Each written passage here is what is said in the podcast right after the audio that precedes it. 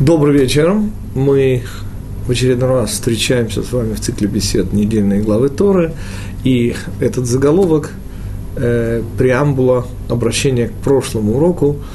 У нас остался один прибывший то ли с запозданием, то ли попросту мной незамеченный, потому не отвеченный вопрос. Ну, а кроме того, э, наверное, не мешало бы для тех, кто услышал прошлый урок, повторить совершенно удивительную э, формулу связанную с четырехбуквенным именем Всевышнего, в соответствии с которой и был построен вот этот более глубокий комментарий, который мы завершили нашу прошлую беседу. Напоминаю, что недельная глава, когда выйдешь ты на войну, была в этом смысле э, рассмотрена нами как удивительный алгоритм духовного падения человека, чья в кавычках участь или более точно, правила игры в жизнь в этом мире. Так вот, э, участь человека в этом мире – бороться со своим внутренним врагом, как сказал когда-то Рамхаль, Рамоши Хайм Луцато, воину, вернувшемуся с войны на улице родного города, скажи, ты пришел с маленькой войны на большую войну. Иллюстрации исторические очень хорошо известны. Я всегда люблю вспоминать э, тогда полковника Давида Драгунского, дважды Героя Советского Союза, командира полка тяжелых танков, пережившего клиническую смерть, в честь смелости, отважности, храбрости и прочие возможные эпитеты. Никто не сомневается, который, тем не менее, не смог устоять, уже будучи генерал, полковником, и в 82 или 83 году э, возглавил то, от чего, э, как от гадкого и ни в коей мере не возможного отказались все другие э, известные евреи, он возглавил антисионистский комитет, и примеров тому легион, как люди, однозначно жертвовавшие своей жизнью, рисковавшие, бесстрашные, вернувшись с войны, например, в сталинское время, а не только в брежневское, э, оказывались трусами, и все это и есть тема главы, которую мы читали в этот шаббат – речь шла о той войне, которая есть наша судьба в этом мире. И в соответствии с этим мы прочитали удивительные пять абзацев прошлой главы как формулу духовного саморазрушения человека. И все начинается, объясняет Рав Хаим Ибн Атар, Ора Хаима Кадош, с уступки Самой распространенной – это уступки на уровне половых гормонов. И я уже в прошлый раз и сейчас повторим, Тора лишь потому использует половые гормоны и красивую военнопленную, что речь идет о наиболее часто встречающейся уступки себе в борьбе со своим внутренним врагом.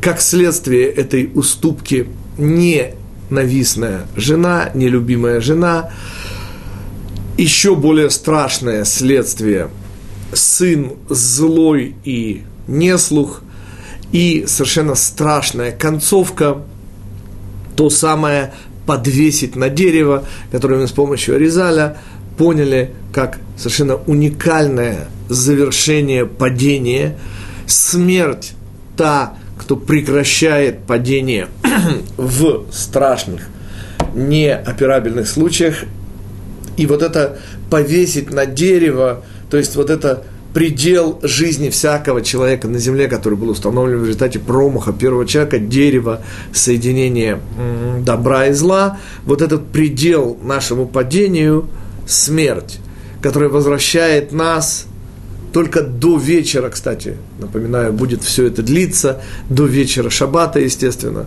Только первые шесть тысяч лет существует смерть, в следующем мире смерти как таковой не будет, но нам важно именно замыкание круга, ведь возвращение в землю, из земли ты и в землю вернешься. Напоминаю, господа, что нет более радостного, потенциального, будущего события, чем Земля – Земля содержит в себе все. От биологической жизни до болезных ископаемых. Земля – это потенциал всего.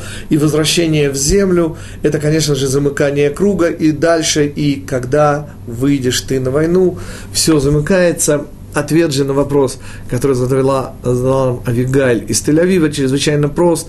Господа, падение, коль скоро оно все равно заканчивается, так может ему не препятствовать. Ответ изумительной красоты я когда-то нашел у раби Баруха Шалома Ашлага, сына знаменитого каббалиста Рави Ашлага. Он говорит следующее. Всякий раз, господа, когда, не дай Бог, мы ощущаем с вами падение, духовное или материальное или, вовсе не следует ждать смерти, как предела всему всей нашей жизни. а что же, собственно, надо делать? Надо ощутить себя упавшим. Что это значит? Ощутить себя ниже всех людей, насколько это возможно. Тем самым выполнить задачу алгоритм падения. Смысл падения, он всегда, чтобы мы оказались ниже.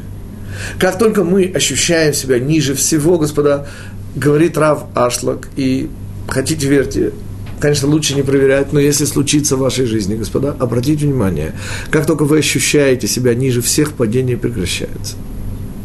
Вне зависимости, например, если мы говорим сейчас о материальной сфере, вы, миллиардеры, теряете десятки миллионов долларов в тот момент, когда вы почувствуете себя нищим, и не важно, сколько у вас еще останется на счету, да хоть еще 10 миллиардов долларов. Вот в этот момент ваше падение чисто в материальном смысле прекратится. И потому, господа, смерть – это предел, но лучше до крайности, как вы знаете, евреи – люди – как и все люди, любят не доводить вещи до крайностей. Это что касается нашего прошлого, урока прошлой беседы. Наша новая недельная глава, недельная глава Китово, когда придешь ты в страну Израиля, и мы об этом уже тоже говорили на прошлой беседе, дает удивительную антиподность страны Израиля и страны египетской – я хочу вас немножечко вернуть в недельную главу, э, третью недельную главу нашей пятой книги, недельную главу Экев, где мы достаточно успешно расшифровали Раши, который связывал Экев причину с удивительным страшным следствием, где мы своими пятками, помните, говорит Раши, дашим бе акевой эт хамицвод, которые нам кажутся неважными. А вследствие их неважности они оказываются у нас под пяткой, мы их, не замечая, давим. И что нам тогда удалось выяснить с вами? Что оказывается самое нижнее и самое верхнее, естественно, смыкаются, и словом смычкой слов пятка и причина – Экив означает и пятку, и причину. Было еще одно значение этого слова – следы. Именно следы, самое нижнее, то, что оставляет пятка, позволяют нас, позволяют нам путем вычисления по этим следам обрести самое-самое верхнее, то есть цель. И мы цитировали по этому поводу Шир Хаширим, «Вим лотиди хаяфа бенашим леан лалехет», если не будешь знать ты красивейшей женщин, речь идет о еврейском народе, куда идти, лехи беэквот роэй хацон, иди вслед за пастухами, и мы помним наших пастухов, господа, э, если не считать, конечно же, Гевеля, то мы обычно начинаем считать с Авраама, а также Ицхак и Яков тоже были – э, пастухами, ну и, естественно, Моше и Давид совершает эту великолепную пятерку, которая, кстати, тоже параллельно четырехбуквенному имени Всевышнего, где Давид, естественно, выполняет роль Мальхут, а Авраам, он Кетер. И вот от Кетера до Мальхута, от точечки, с которой начинается буква Юд, и до завершающей четырехбуквенное имя Всевышнего буквы Гей, вот так располагаются наши пять пастухов. И задача человека в этом мире, как мы сказали, по следам вычислять Всевышнего, того, кто скрыл себя за этим миром, а люди зачастую его даже не ищут. Но все это приводит нас к удивительно красивому пониманию этого мира – и я хочу вспомнить еще один э, в этом смысле наш урок. урок, где мы капельку с вами говорили о месяце Элуле, недельной главе это было Ре, перед наступлением этого месяца мы сказали, что месяц Элуль – это ноги. И как раз в нашей главе, недельной главе Китово, и идет это удивительное противопоставление ног и глаз, как это получается. Единственный раз упоминает Тора о празднике Роша Шана, говоря о глазах Всевышнего в стране Израиля.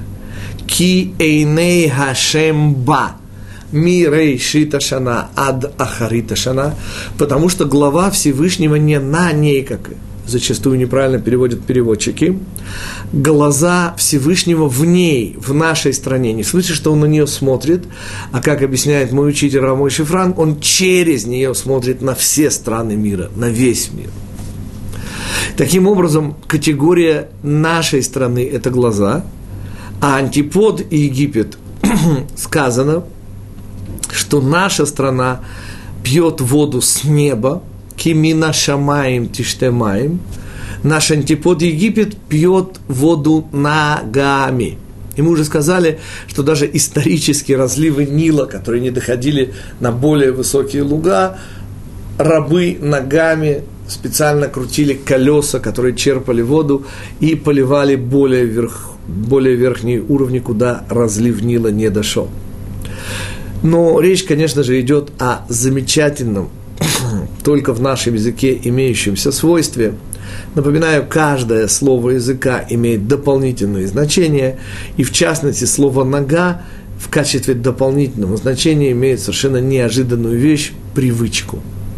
Регель – это не только нога, это не только прямохождение, восхождение, идти пешком в Иерушалаем – выходить из Египта, сказано, Шешим Рибор Рагли Яцану Мицраем, недельная глава Ваэтханан, 60 10 тысяч вышли мы пешеходами или пешком из Египта. О чем идет речь? И почему нога на иврите означает привычку?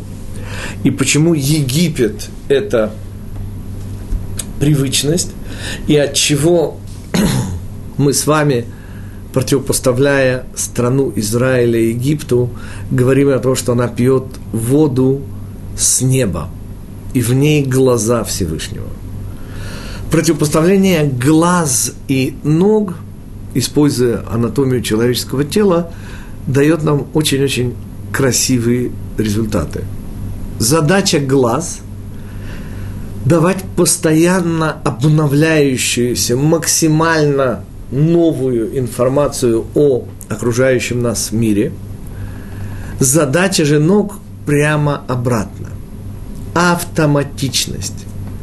То, что позволяет нам идти, не задумываясь о том, а как мы ходим. То есть, если ситуация с ногами, где вы буквально ощущаете тяжесть, которую вы переносите на сделав шаг левой ногой на левую ногу, поднимая правую, мы, по сути, ощущаем снова. И если мы все это ощущаем, господа, это значит, что у нас ништ гид, как говорили в старое время на Украине, не хорошо с ногами. Потому что если у нас с ногами, слава Богу, хорошо, то мы, естественно, не замечаем, как мы ходим и как мы переставляем ноги. Все это делается автоматически. Так вот, как раз то, что противопоказано глазам, поскольку задача глаз – постоянное обновление информации. И если бы мы все время ловили бы новое, то, скорее всего, мы так часто бы не спотыкались по жизни. Наша попытка включать автопилот связана, объясняет Аризаль, с удивительной вещью, она связана с концом года. То есть та причина, из-за которой месяц, шестой месяц Элуль, это ноги года, и они противостоят голове года, глазам года. Это Роша Шана. Кстати, глаза, говорят мудрецы, это категория суда. Вспомните колено Дана, у которого символом был змей, глаза змея. Это суд. Тоже тема отдельная для объяснений. Мы удовлетворимся сказанным. Суд – категория суда, глаза. И то, что противостоит этому, автоматизм, привычность. Объясняет Резаль, что к концу года мы привыкаем к жизни.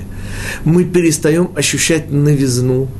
И мы, по сути, подобны тому, и напоминаю, что год и день у евреев параллельны, они построены по Солнцу как круг, в отличие от месяцев, который идет по Луне, и который, соответственно, ходыш, хадаш, новый, новизна, Луна символизирует новизну, Солнце – постоянство, заданность.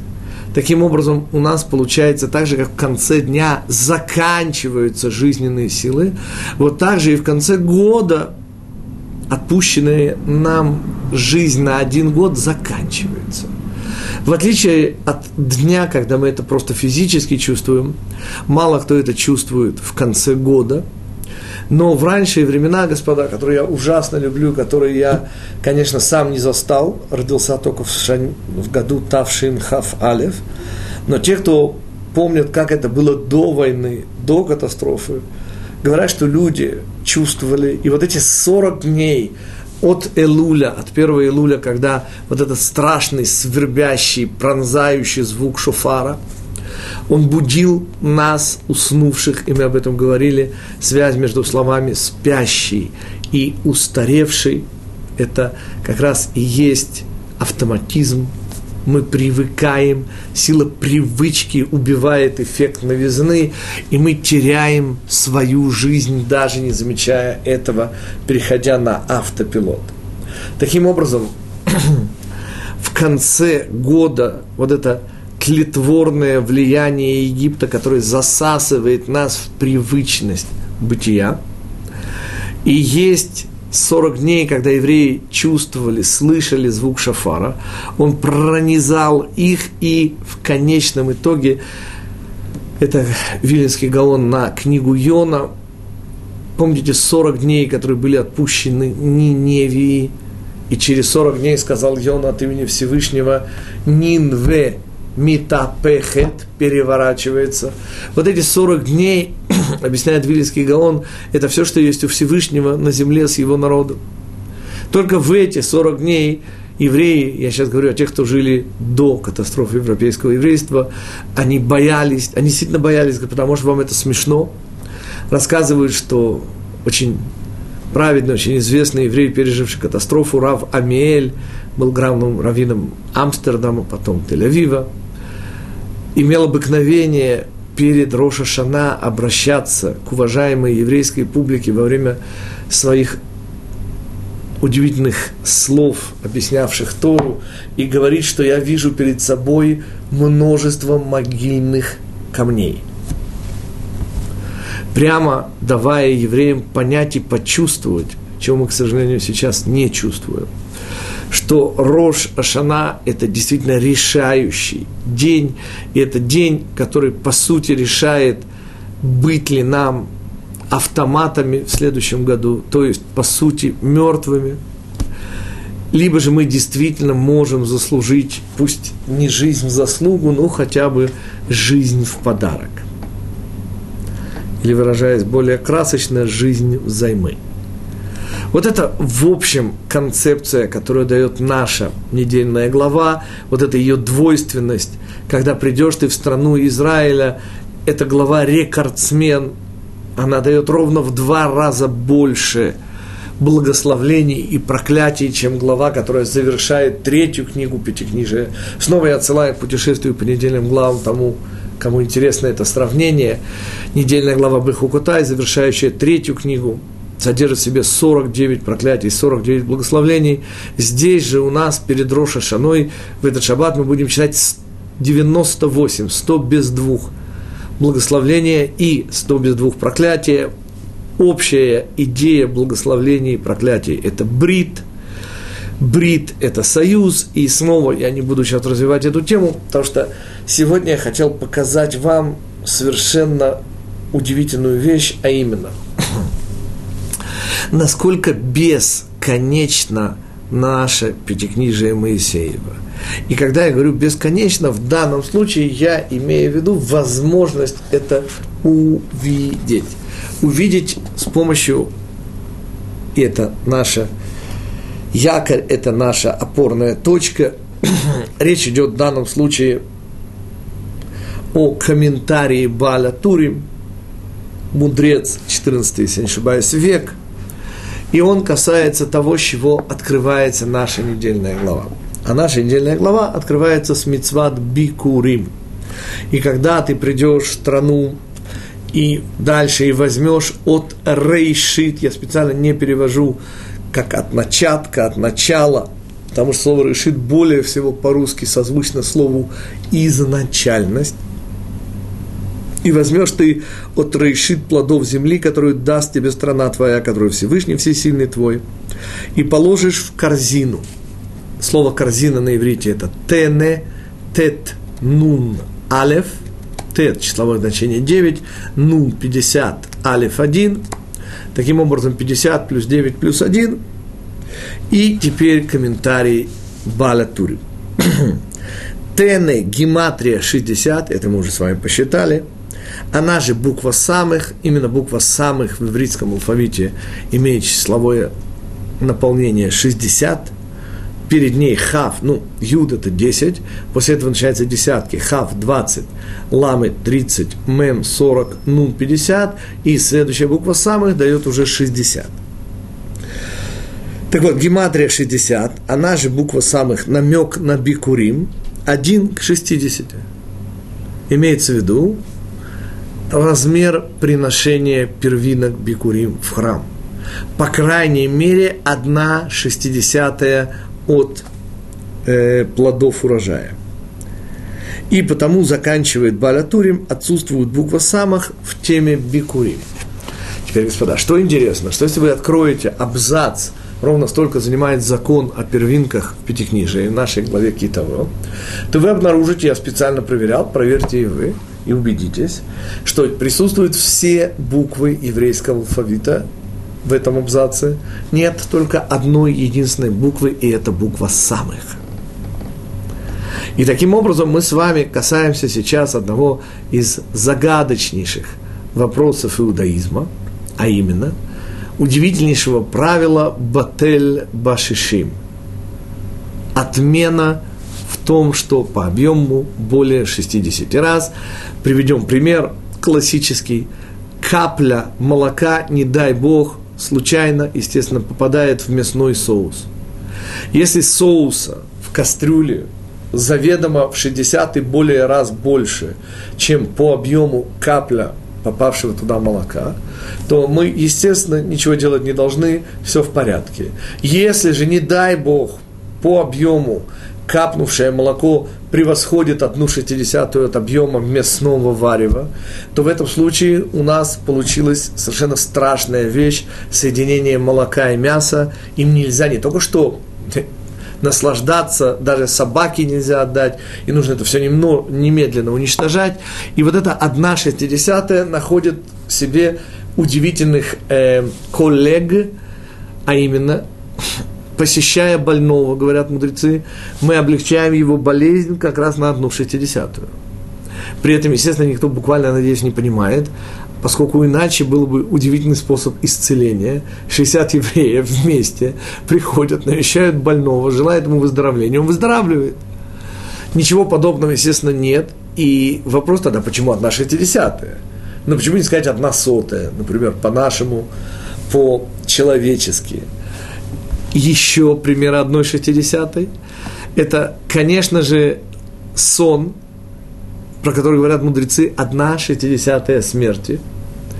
А также, что куда менее известно, всякий раз, уважаемые господа, посещая, я извиняюсь за суровую фермяжную правду жизни, посещая туалет, мы вкушаем Эденский сад – на одну шестидесятую Талмуд.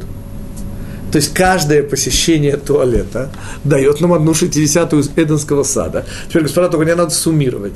А то сразу мы поймем, что 60 раз посетив туалет, мы сразу же в Эденском саду. Вот. Ничего, естественно, подобного. Но тогда снова вопрос, почему же одна шестидесятая? Сказали бы одна сотая, одна тысячная, но одна шестидесятая. Так вот, конечно же, у всех этих одна шестидесятых есть общий смысловой корень, и его дает Рав Мойши Шапира, учитель моего учителя, и Рав Мойши Шапира говорит совершенно-совершенно, на первый взгляд, безыскусную вещь. Он говорит так, задача бикурим, первинок, тех самых плодов, которые еще будучи незрелыми, неспелыми, помечались уже какими-то бантиками в силу своей красивости и уже отданности туда, в храм, коину, который все это дело подымал, имеется в виду корзины, в которые приносились фрукты, они были золотыми, они были украшенными. О чем идет речь? Говорит Равмойша Шапира, что философская начинка этого закона очевидна. Практически еврей, получая урожай и видев, сколько, сколько он имеет, что говорил – это что, говорит, я? Э, это же он, это же Всевышний.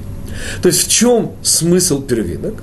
В том, что человек, понимая, что ему дали, соотносился, я напоминаю, господа, мы с вами называемся Еудим, в честь Иуды, а смысл Леходот. Иуди – это благодарный, тот, кто умеет благодарить, признавать на иврите удивительная вещь, слово легодот означает признавать, но и признаваться. То есть мы, евреи, признаемся в том, что нуждались в этом урожае, и благодарим за то, что его получили. Анахну модим б, в модим аль. Ну, на русский это не переводимо, кроме того, что я уже сказал, признание и признательность.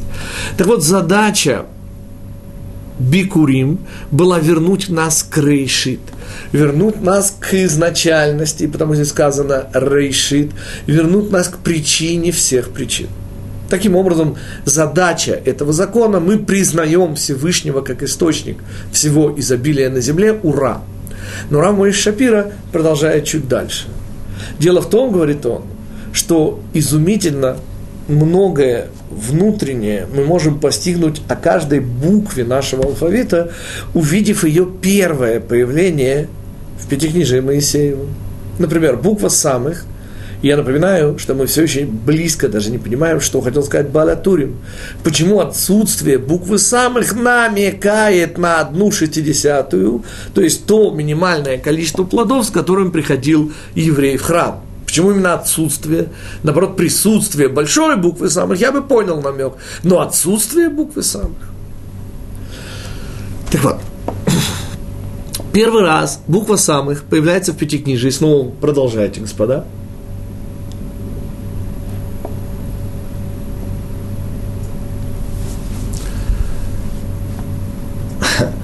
Э, я сразу скажу, Ави из Хайфа, к сожалению, не знаю Талмуд Вавилонский наизусть, но обладая современными системами поиска Ави, я думаю, что вы не затруднитесь, это Вавилонский Талмуд, не Иерусалимский, 100% Вавилонский. Сказано, что посещение туалета, просто найдите, господа. Бейт Кисе, и поисковая система найдет вам именно где в Талмуде это появляется. Кстати, то, что это появляется в Талмуде, не значит, что например, не появляется в Мидрашах. Очень часто одни и те же вещи появляются и в Талмуде, и в Мидрашах. Но это в данном случае 100% Вавилонский Талмуд еще может быть. Так вот, э, буква самых, каким образом ее отсутствие намекает, объясняет Рав Мойша Шапира. Первое появление этой буквы – это четыре реки, которые вытекают из Эденского сада. Одна из них – Пишон Тесове Ветаган – Тесовев – это будет окружать. Господа, те, кто не знает, как выглядит буква самых, показываю. Самых, господа, это кружочек. Обратите внимание, ее первое появление в Пятикнижии – слово «окружать». А теперь восхищайтесь комментарием Рава Мойши Шапира. Говорит Рав Мойши Шапира, задача человека в этом мире, и я думаю, это никто не будет оспаривать, реализовать цель Всевышнего. То есть, по сути, пройти прямо по той дороге, которую Всевышний сделал от Рейшит до Ахарит, от начала до конца.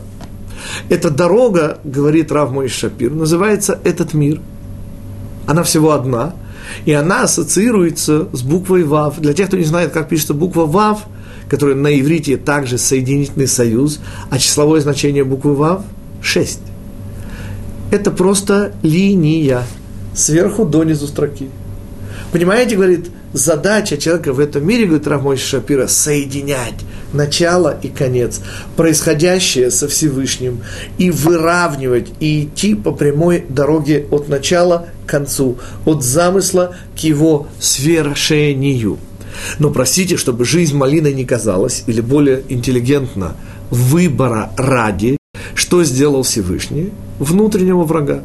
Теперь, господа, что предлагает внутренний враг? Ответ. Он не может предлагать нам не идти. Господа, мы не черви земные, нам нужна цель, нам нужно двигаться, нам нужно ощущать. И что в этом смысле может предложить Ецера? Как он может увести нас, и это, господа, ничего христианского, чисто еврейская идея. А то, что появляется у христиан, так это не единственная, поверьте мне, еврейская идея, которая у христиан появляется – вся Нагорная проповедь, для тех, кто знаком, кто не знаком, знакомиться не нужно, все есть в еврейских источниках, классические идеи иудаизма. К чему я подвожу? К тому, что действительно наш Ецера хочет сбить нас с пути истинного. Как это делается? Ответ элементарно. Что надо сделать? Надо закруглить наш путь. Понимаете, что говорит Рамой Шапира? Все, что хочет сделать наш Ецера, это не сделать так, чтобы мы не шли, а сделать так, чтобы мы не шли к цели. То есть не приближались. А как это можно сделать, чтобы человек шел, но не приближался? Ответ – круг. Ну, конечно же, круг. Теперь, господа, оцените красоту – Получается, что задача человека, Пурау Мойша Шапира, это буква Вав, это шесть, которая символизирует этот мир.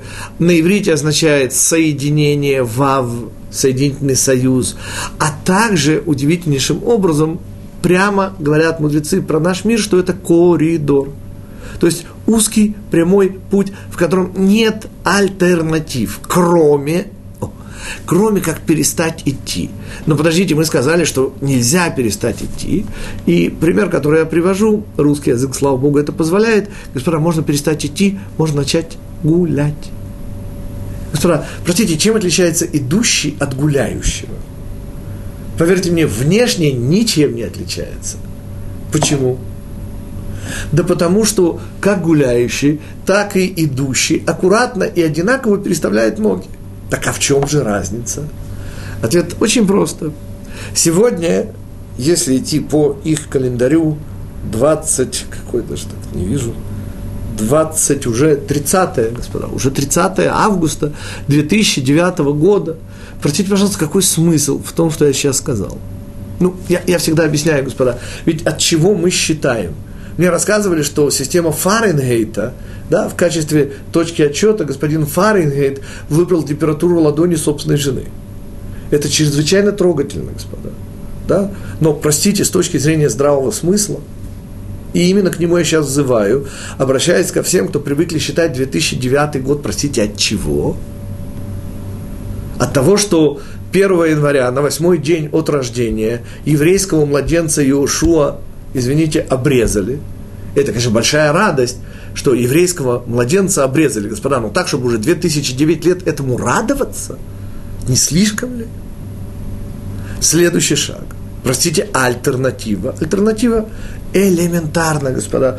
У однажды знакомого нашего ученика на вопрос, какой сегодня, какая сегодня дата, ответил пять дней до свадьбы. Понимаете, господа, пять дней до свадьбы – это конкретика. Это жесткая цель, к которой вы стремитесь и считаете дни. Помните дни, которые мы считаем от Песаха до дарования Тора? Именно та же самая идея. Таким образом, мы всегда считаем в расчете на цель. Задача же нашего внутреннего врага, как говорит Рав Мойши Шапира, нас завернуть. Не завернуть в смысле остановить, а завернуть в смысле пустить по кругу. Потому что, как в свое время немножко на другую тему пел Владимир Семенович Высоцкий, бег на месте общепримиряющих. Понимаете, первых нет и отстающих. Зато градом может идти пот и такие усилия, и вы бежите на месте. Следующий шаг – мы, наконец, способны оценить число 60, и мы уже увидели, насколько удивительно красиво это число связано с абрисом, с кругом, которым изображается буква самых, чья начинка как раз это число. Следующий шаг. Так вот, господа, открываем большую-большую арифметическую тайну. Я смотрю, у нас э, уже вопрос есть и про 666, дьявольское число, скажем, Максим, обязательно и про него, я надеюсь, что мы успеем еще сегодня. И, несомненно, это, конечно же, идет из иудаизма, но об этом мы сможем сказать только чуть-чуть. Пока давайте разберемся с числом 60. Итак, громадная, глубокая арифметическая тайна 60 – это 6 у 10. В чем здесь, простите, тайна? Объясняем. 10 – это полнота, это совершенство. Классический пример.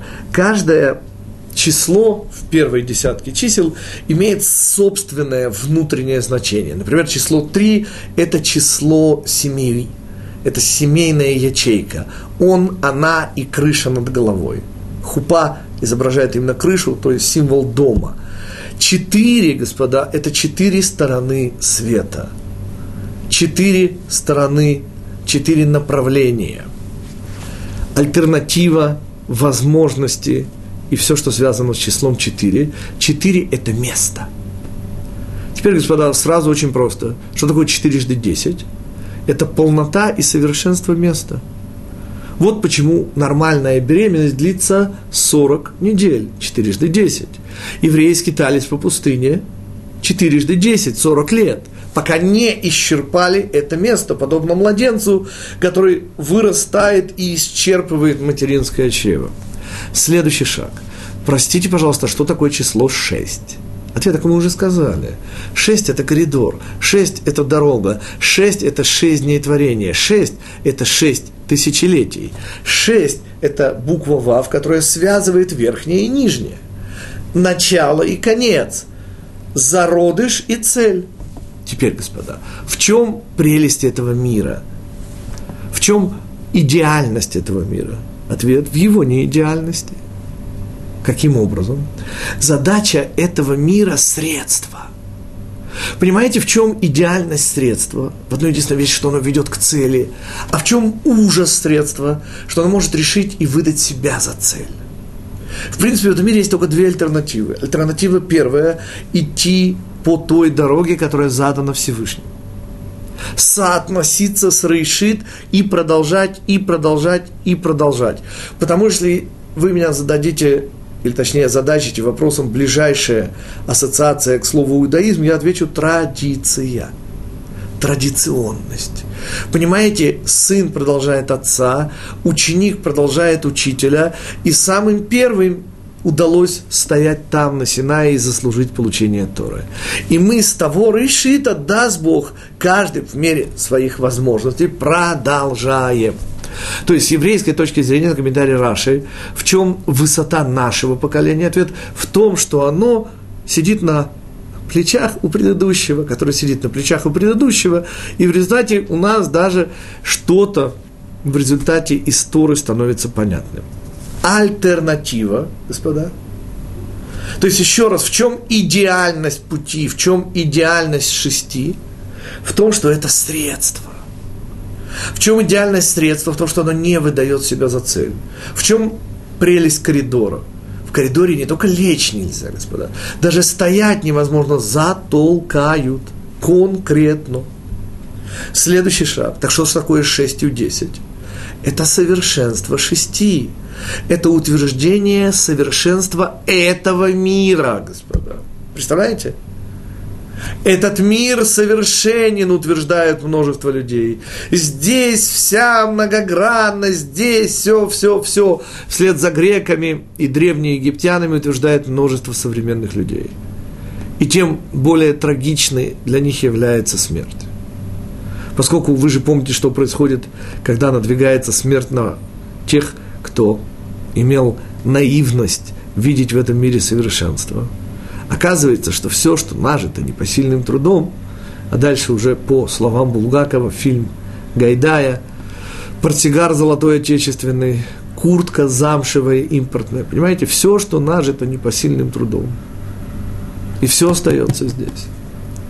Когда-то у Рубиновича спросили, как раз умер в Одессе очередной миллионер, интересно сказали Рабинович, сколько он оставил. Рабинович нашелся сразу, он все оставил – Так что, господа, тот, кто видит в этом мире совершенство, обрекает на себя на путь по кругу. Самых шестью десять, шестьдесят – это утверждение совершенства, замкнутости этого круга. Теперь понимаете, что такое одна шестидесятая? Это минимальная часть круга, которая не дает кругу замкнуться. Маленький пример. У вас варево мясное, и туда, не дай бог, капелька молока – если этой капельки по объему в 60 а больше, чем 1 60 так, 1 59 например, то это значит, что круг мясного соуса не замкнулся, и это мясо-молочная смесь. Но если меньше 1,6, то это не считается. Потому что только 1,6 – это минимальный сектор круга, который не дает кругу замкнуться. Я надеюсь, что ваши знания математики позволяют оценить то, что я сейчас говорю, хотя здесь математика совершенно ни при чем. Еще раз, одна шестидесятая – это то, что не дается замкнуться кругу. Понимаете, отсутствие буквы самых, отсутствие совершенства у этого мира, вот о чем говорит Бала Турим. Что, собственно, намек на что? Сколько от урожая надо приносить в храм? Ответ – столько, чтобы не замкнулся круг моего ощущение «усё мое». Сколько это? Одна шестидесятая как минимум. Потому что если мы придем меньше одной шестидесятой, то как бы весь урожай станет нашим. Меньше одной шестидесятой не существует. Не считается в нашем мире. И потому, господа, когда мы навещаем больного, что мы делаем, выражая, естественно, свою озабоченность его здоровьем и желая ему выздороветь, мы не даем безысходности его болезни, кругу его болезни замкнуться. Вот это одна шестидесятая. Господа, по поводу Эденского сада. Ответ. Посещая туалет, господа, мы завершаем цикл, который, как объясняет Талмуд, начался войной мотыги с землей. Потом хорошее зерно уже в почву, которую спахали. Кстати, хорошее зерно, хлеб можно было выпечь. А мы его в землю гнить. Зерно в земле гниет, пробивается росточком, наливается эти зернышки шелушат, потом их с жерновами молотят, потом мы зубами добавляем, а еще стенками желудка. И спрашивается, зачем все это, господа? У меня есть совершенно другая вещь. И неужели Всевышний не додумался? Господа, элементарный свет, зеленый хлорофилл, фотосинтез. Понимаете, господа? Белые крылья, альтернатива нашему желудку, зубам, э, белые крылья. Вы выходите на солнышко, зеленые, хорошо, не белые, зеленые расправляете их, заряжаетесь чистейшей энергией. Кстати, КПД было написано в учебнике биологии 28%, если я правильно помню цифры. КПД же нашего вот этого поедания, вот этой борьбы постоянной менее процента. Так, господа, почему мы так некачественно получаем от Всевышнего энергию? Что мы хуже растений, в конце концов? Ответ изумительный, господа. В чем задача этого мира? Ну-ка вспомним. У нас здесь шесть дней. Что мы здесь делаем? Ответ мы исправляем промах первого человека. Что мы делаем? Помните, он смешал плохое и хорошее. А мы же должны хорошее делать, а плохое не-не. Мы их разделяем. Понимаете, в чем идея пищеварения? И почему посещение туалета приравнивается к минимальной части Эденского сада? Уровень Эденского сада – это когда отдельно плохое, и отдельно хорошее. Простите, пожалуйста, я ни на что очень интимное не намекаю, и лишь о привычном говорю. Что есть посещение туалета? Это, по сути, отделение плохого от хорошего. Все хорошее организм усвоил, от всего плохого он и избавляется – но делается это бессознательно, господа. Потому это только одна шестидесятая, то есть минимальная часть того уровня, который в конечном итоге будет нашим уровнем Эденского сада, когда все плохое будет отделено от всего хорошего. Что нам осталось? Сон, господа. Сон – это практически смерть. И сон в этом смысле – это минимальная часть смерти.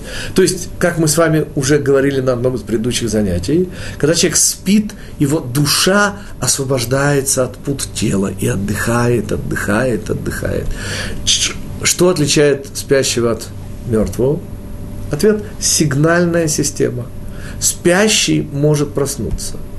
Помните, мы с вами говорили, что самый простой способ разбудить еврея – это сказать ему его еврейское имя. На его еврейское имя душа тут же откликается. То есть это даже лучше, чем щипать его, гладить и так далее.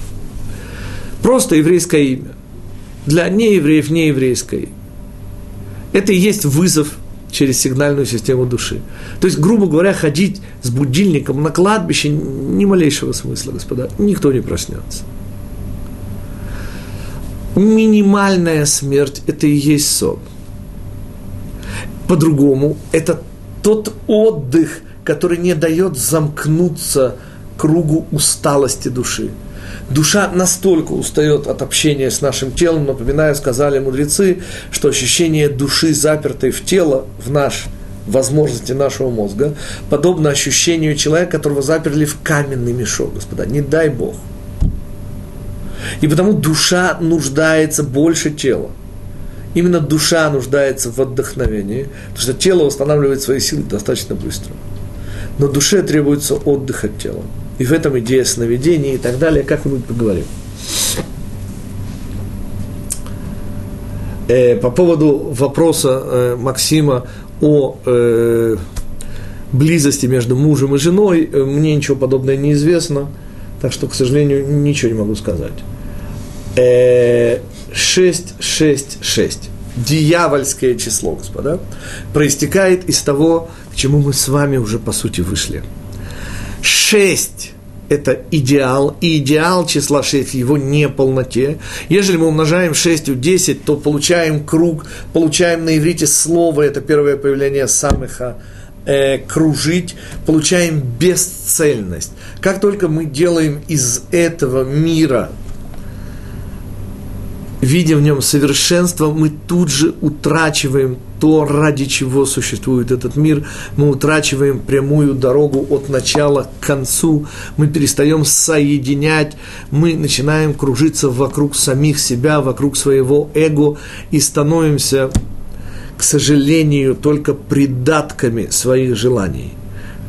Следующее, что надо сказать, это снова та красота – ради которой я, собственно, и дал весь этот урок, господа. Те, кто еще не увидели, обратите внимание, господа, то, что я сейчас сказал, это двоичная система. Потому что буква ВАВ, обратите внимание, это то, что есть в этом мире, этот мир – путь.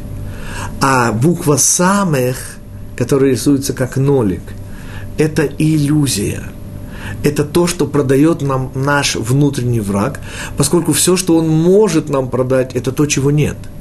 Господа, я напоминаю, что я основываюсь сейчас не просто на визуализации вав как единичка, а самых как нолик. Я основываюсь на потрясающе интересном мидраше мудрецов, который говорит, что Всевышний чем будет платить праведникам? Тремястами десятью мирами будет расплачиваться. Господа, для тех, кто еще не понял, 310 – это две буквы. 10 и 300. 300 – это буква Шин, а буква Юд – 10, а вместе Юд и Шин – Еш. Это то, что на всех языках планеты означает «есть». К чему я вас подвожу? К тому, что Всевышний дарит праведникам реальность, то, что есть. А что, простите, получают все остальные? Иллюзии. Они дорогого не стоят, и они сводятся к числу ноль, то есть то, чего нет. Понимаете, человек, к сожалению, опасность этого мира, способен вообразить себя праведником, богатым, имущим и даже умным. Но это уже нужно быть очень глупым человеком, чтобы вообразить себя умным – и тогда что происходит? И тогда круг его жизни замыкается, и он теряет то, ради чего он пришел в этот мир, весь смысл объективной своей жизни. Он теряет то, что есть, и становится обитателем и обрещущим то, чего нет. И потому число 6 в своей ипостаси 60 в своей полноте стало столь ужасающим дьявольским числом. По поводу же числа 666 я дам только начало ответа. Дьявольство этого числа связано с категорией Египта, связанной с лошадью. Это пророк Ехескель, по-моему, это Ехескель, или Ирмияу, или, по-моему, Ехескель, который говорит «Упсарам бесар хамурим, везирматам зирмат сус». Сус самых, вав самых, это и есть то, опять же, мое мнение, что привело христиан к числу 666, дьявольскому числу, поскольку это символ Египта, это символ тех целей, которые человек устанавливает себе сам вопреки Всевышнему. Это то, что отрезает нас от Всевышнего, и это требует объяснений, но не сейчас, мы дали объяснение, у нас еще вопросы. Э, снова вопрос Максима, когда придешь в страну, которую Бог дает тебе в удел, и овладеешь ею. Правильный такой подход – Хотя Всевышний обещал дать эту страну нам, но все равно должны мы выполнить нашу работу, нашу часть плана и завоевать ее. Максим, все абсолютно правильно. Более того, один из комментариев, объясняющих, почему эта страна ни разу в Пятикнижии не названа страной Израиля, а всюду и всегда называется страной Кнаан. А Кнаан – это проклятый. Если вы помните, речь идет о внуке Шема через Хама – так вот, это страна, которую каждое поколение должно завоевывать и превращать из страны Кнаан в страну Израиля. И это и есть наша часть союза. э, еще один вопрос о Таве. Мира ощущения Танхумы, к сожалению, здесь не переводят э, и не принимают иврита. Я понимаю, что здесь идет э, цитата из Раби Танхумы, несколько противоречит мироощущению коридорам, высказанному в Перке. Вот. Мне тяжело, Ави, я не знаю, может быть, вы пошлете нам перевод сказанного Раби Танхумы, потому что местная система просто иврит не понимает. Тогда я смогу вам ответить. Попробуем пока перейти к вопросу Хайма из Нюрнберга. Э, он задает следующий вопрос э, из прошлой недельной главы Китице. В ней упоминается развод между мужем и женой. Для этого, как известно, мужчина – пишет специальное разводное письмо. Из этого мы учим, что связь э, между Всевышним мужем и еврейским народом и женой никогда не может быть разорвана.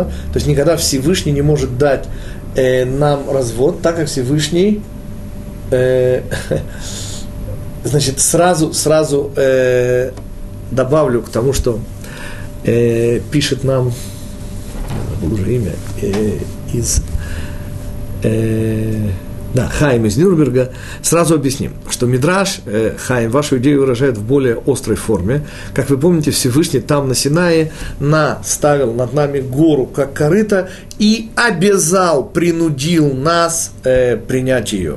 И мудрецы сравнивают это, не более не менее, как ситуации, где жених насилует, принуждает невесту.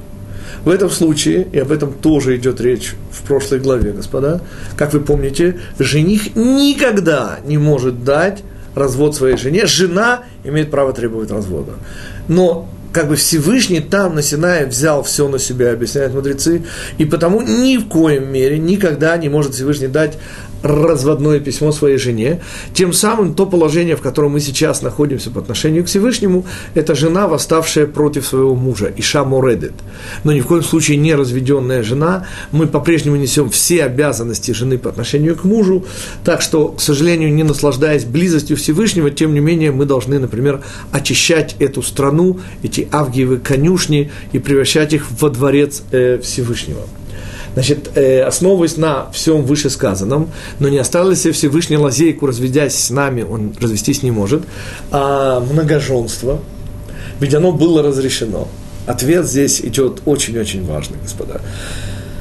Если вы откроете Талмуд, откроете э, историю еврейского народа, то вы обнаружите интереснейшую вещь, которая записана в книге Зогар. Что каждая половинка мужской души является половинкой той общей души, которую он составляет вместе со своей женской половинкой. Отсюда понятие суженый, суженое. И очень важно это знать и понимать, господа. Вся идея многоженства на уровне аллахическом, можете это проверять, была дана для одной единственной вещи, если не считать снова политических надобностей, типа тысячи жен царя Шломо. Мы сейчас говорим на уровне нашим с вами. В том случае, если первая жена не может иметь детей, и муж и жена не хотели разводиться, то в этом случае, и тому пример легион, например, жена Раби Хайма Ибн Атара привела к нему вторую жену, когда прошло 10 лет, и по закону это как раз и есть бездетность. Кстати, медицина именно так же считает бездетность 10 лет супружеской жизни. Таким образом, идея суженной – это совершенно базисная идея иудаизма, и попытки упрекнуть Всевышнего в многоженстве наталкиваются на чисто философское возражение. Он один, и имя его один – все, что больше один, это уже не Всевышний, это уже связано с человеком. Всевышний – это только категория один. И так же, как Всевышний один, на роль Израиля один, господа, вы не поверите, инопланетян тоже нет. Потому что человек, он один – это не значит, что нет каких-нибудь э, животных, существ на других планетах, это сколько угодно, лишайников и прочих. Но человек, он один, еврейский народ, Израиль, он один, и Всевышний, он тоже один – еще вопрос. Что у нас там? Или мы уже ответили на все вопросы? Окей. Тогда начнем подытоживать, господа. Я надеюсь, что те, кто имели уши, не просто услышали, но даже увидели невероятную, с моей точки зрения, бесконечную красоту. Мы с вами оттолкнулись от, на первый взгляд, маловразумительного комментария – Балатурим, про отсутствие буквы самых в идее Бикурим, и обнаружили, что именно ее отсутствие и намекает на одну шестидесятую, то есть на невозможность кругу материального бытия замкнуться. Это не наше. Буква Вав и есть идеал. Почему? Потому что она не идеальна. Этот мир только средство, в этом мире нет целей. Любая попытка устанавливать здесь цели губительна, поскольку она начинает вращение вокруг собственного эго. И это символизируется буквой самых. Буква же Вав, я не случайно придаю ей, казалось бы, совершенно необычная вещь, но, господа, зачем жить в 21 веке, если мы этого не заметим? Господа, Вав – это то, что есть, самых – это то, что нет, а вместе они создают то, что называют математики двоичной системой или digital на английском языке. И обратите внимание на потрясающую, удивительную красоту. В двух словах мы напоминаем одна шестидесятая закон, который не позволяет замкнуться, одна шестидесятая Эденского сада, поскольку бессознательное разделение добра и зла – это то, что происходит в туалете, и потому бессознательное, следовательно, минимальное. Также и посещение больного, которое не дает кругу безысходности, его болезни замкнуться. Окей, наше время истекает. Даст Бог, мы увидимся с вами через неделю, уже в недельной главе Ницавим. Всего хорошего.